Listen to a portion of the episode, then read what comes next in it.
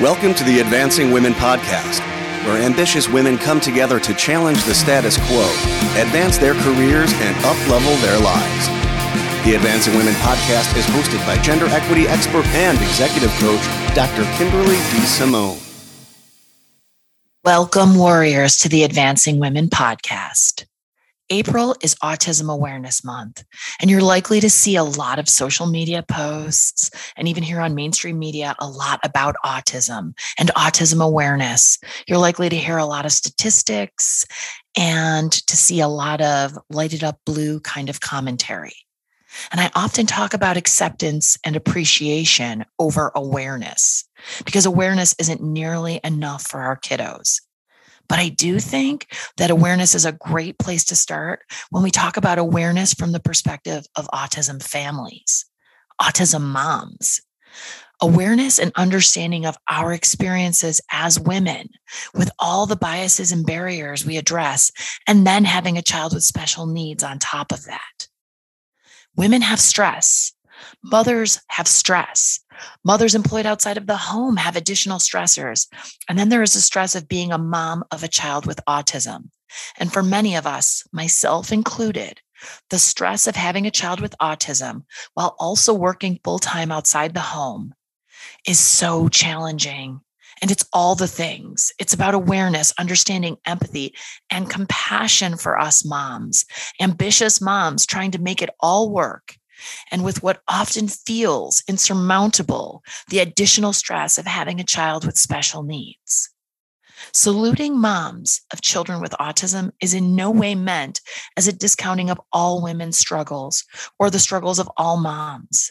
This is about awareness of, empathy for, appreciation of, and a salute to the badass superheroes that, despite a host of unique stressors, fight every day to do the best they can do for their children with special needs, fighting with schools, fighting with doctors, fighting with strangers who often feel the intense calling to tell us special needs moms how we should be parenting or to imply we're not doing a good enough job.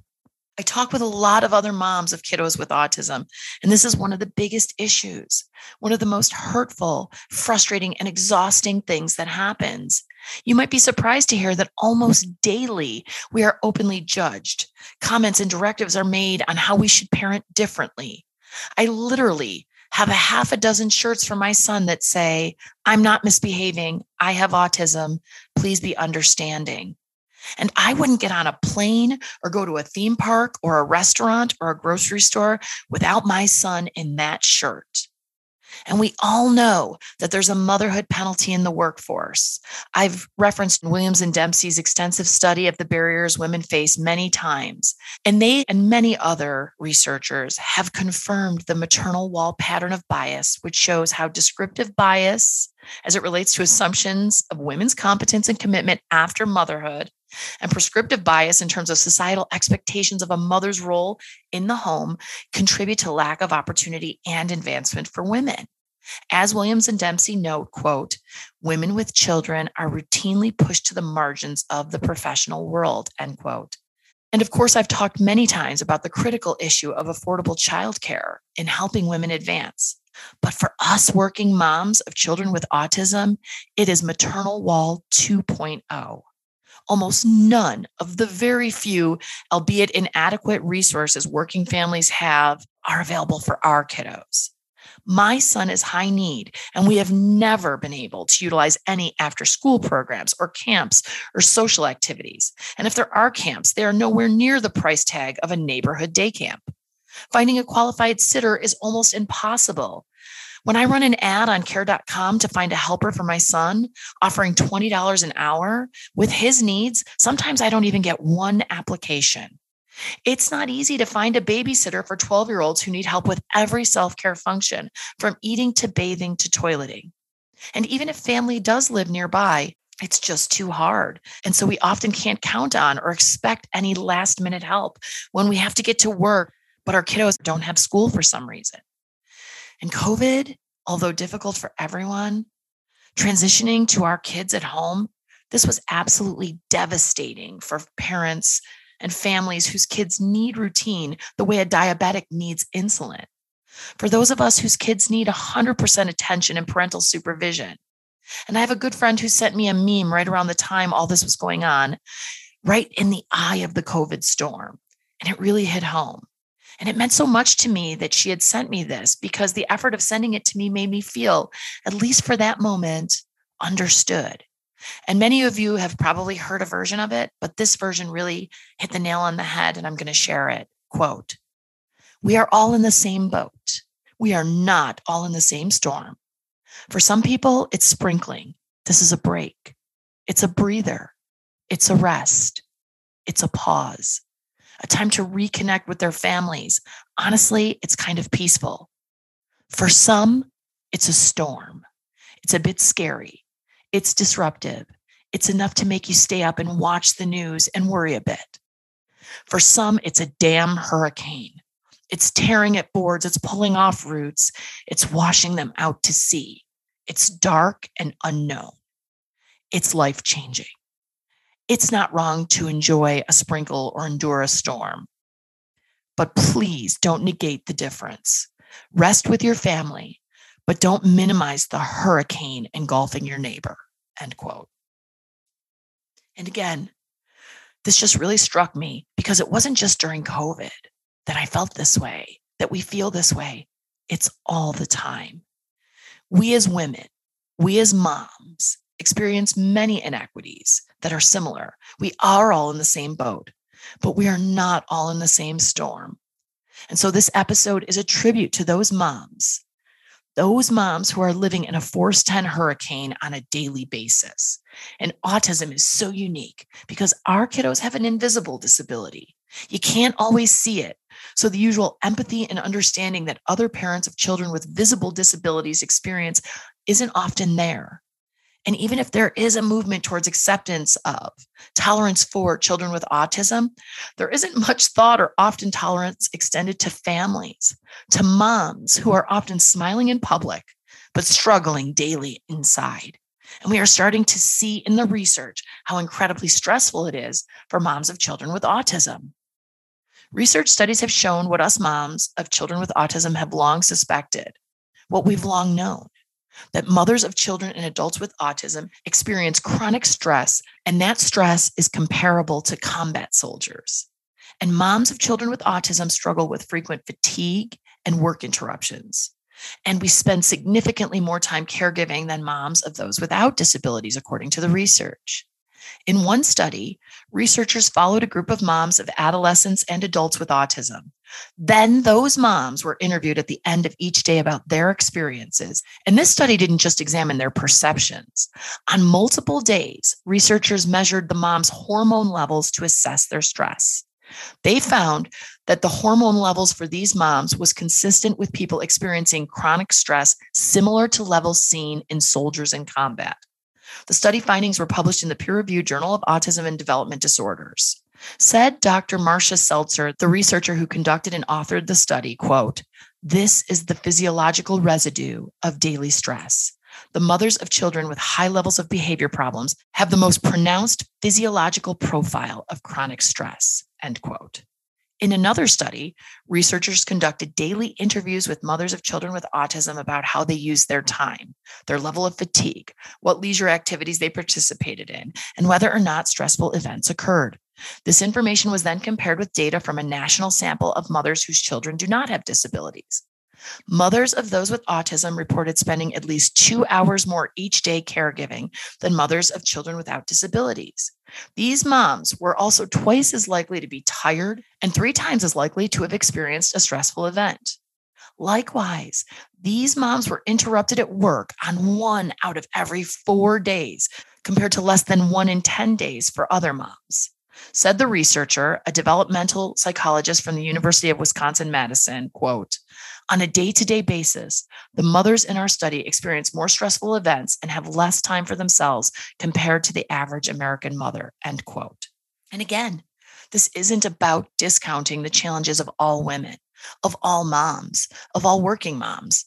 It's an opportunity during Autism Awareness Month to make everyone a bit more aware because I know that women truly want to support all women, that together we are stronger So, this is a chance to let you in, to see beyond the veil, the real struggles.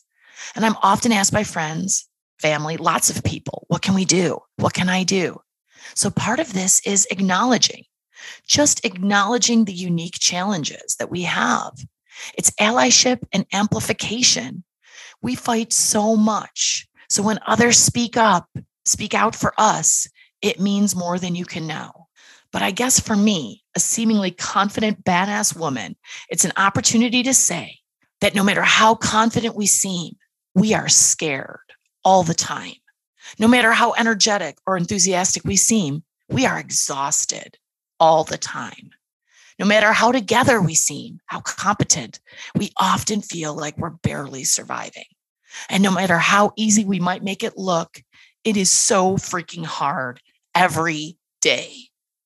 So please remember to check in on us. Even when we say we're fine, we probably aren't. And also give us the benefit of the doubt. If we're late, or if we have to cancel at the last minute, or even if we're just a bit cranky, we are trying. And please don't stop inviting us, even if we often can't come and if we often have to cancel. We try, we really do. But we have to make very difficult choices every day to try to make things work for our families. With so many unique challenges, most people can begin to understand or even think about. It can get really lonely and we can feel left out. So keep inviting us. And please, this one is for the siblings, the amazing brothers and sisters of children with autism, the ones who look forward to the events, then don't get to go, the ones who have to be patient every day and make sacrifices every day please remember to invite them and to include them. Make that extra effort to include our kiddos, including our typical sibling kiddos, because they really need it. And you can also help by choosing your words wisely. I know people mean well, but I can tell you for me, it is usually not helpful to hear things like special needs need special parents. That's why he was given to you. Or God doesn't give us more than we can handle. It doesn't take the hurt away or make it easier. As parents of children with autism, we have been on the receiving end of disapproving looks in supermarkets or ill considered comments about the need for better discipline. And we share our lives with therapists and doctors and get advice from strangers. And that's a big part of our lives. So if you want to help, maybe be careful to leave the pity or judgment behind to mask the heartbreak on your face and bring the empathy and caring make sure that what you give is caring, that the words you have communicate caring and can't be construed as being critical or judgmental in any way. And I read an excerpt from an article last month by Twin Cities Mom Collective regarding our world. And as I read it, I thought, yes, this, all of this. And so I want to share that with you. My secret world. I could tell you that I've lied awake countless nights worrying about my son and his future. I could tell you that I haven't slept through the night in six years. I could tell you that I've developed an ulcer. I've lost weight. I have severe post traumatic stress disorder. I could tell you I spend days and nights worrying about my son's future. I am so scared of dying before my son that there are times I just break down. I worry about who will love him and care for him after I'm gone. I worry about what is going to happen to him when I can no longer provide care. I could tell you that I've cried enough tears to fill an ocean. I could tell you that I've dreamt of my son's voice. I've heard it so vividly in my dreams that when I wake up, I actually miss the boy in my dreams. I could tell you I will stare at my son for hours, just wondering what's happening in his head. I would trade anything to climb inside his head just so I could see the world from his view. I could tell you that having a child with disabilities has turned me into a nurse, a doctor, an advocate, a fighter, an educator, a therapist, and a psychologist. All titles I never wanted. I could tell you that we live in isolation because my son's autism is so severe, we can't go to stores or zoos or restaurants. If we do go to public places like a park, we wait for a rainy day so there are less people. I could tell you that autism has robbed us of milestones and special moments. I could tell you that I've grieved for the little boy that I dreamed about when I was pregnant. I could tell you I've seen my son hit himself. I've seen him beat his head ferociously against walls and floors to get his point across. I've seen him in pain. I can tell you that I've watched people stare at us, stare at him. They wonder if I'm a bad mom. They wonder what is wrong with him. They wonder if I don't discipline my seemingly normal looking son. I can tell you that I've been judged, I've been shamed, I've even been shushed. I can tell you that I've lived the past years in waiting rooms while my son has therapy. His village has hundreds of people in it, from social workers to teachers to doctors, and I know them all by first name. They have become my friends. I can tell you that I have yelled at doctors, social workers, and insurance companies. I've begged, pleaded, and argued for help. I've seen the ugly side of the healthcare system. I could say the system is broken. I could tell you that having a child on the spectrum has affected every aspect of my life. It impacted my marriage, my friendship, and my career.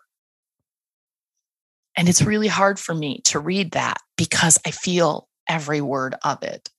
So, to all listeners who are trying to understand and support your fellow sisters, I thank you for listening and ask you to share this episode with others. And as my title suggests, this is also a tribute. I know how you feel, worn out autism mom, because I feel it too. I see you and I honor you.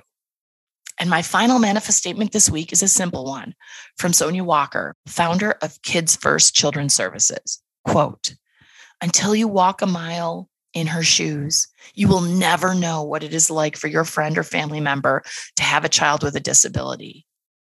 As the old saying reminds us, there but for the grace of God go us all. Making the choice to support a family affected by autism is one of the greatest gifts you can give. For more resources, you can visit my website, www.advancingwomenpodcast.com, and connect on Instagram at Advancing Women Podcast. I love getting your feedback, so please email me at Dr. D. Simone at advancingwomenpodcast.com I just want to thank Joe Jacobs, the audio warrior who wrote the music for this podcast. And a huge thanks to Heather Harris, the creative warrior who designed the Advancing Women podcast logo. And thanks to all of you for joining me here today.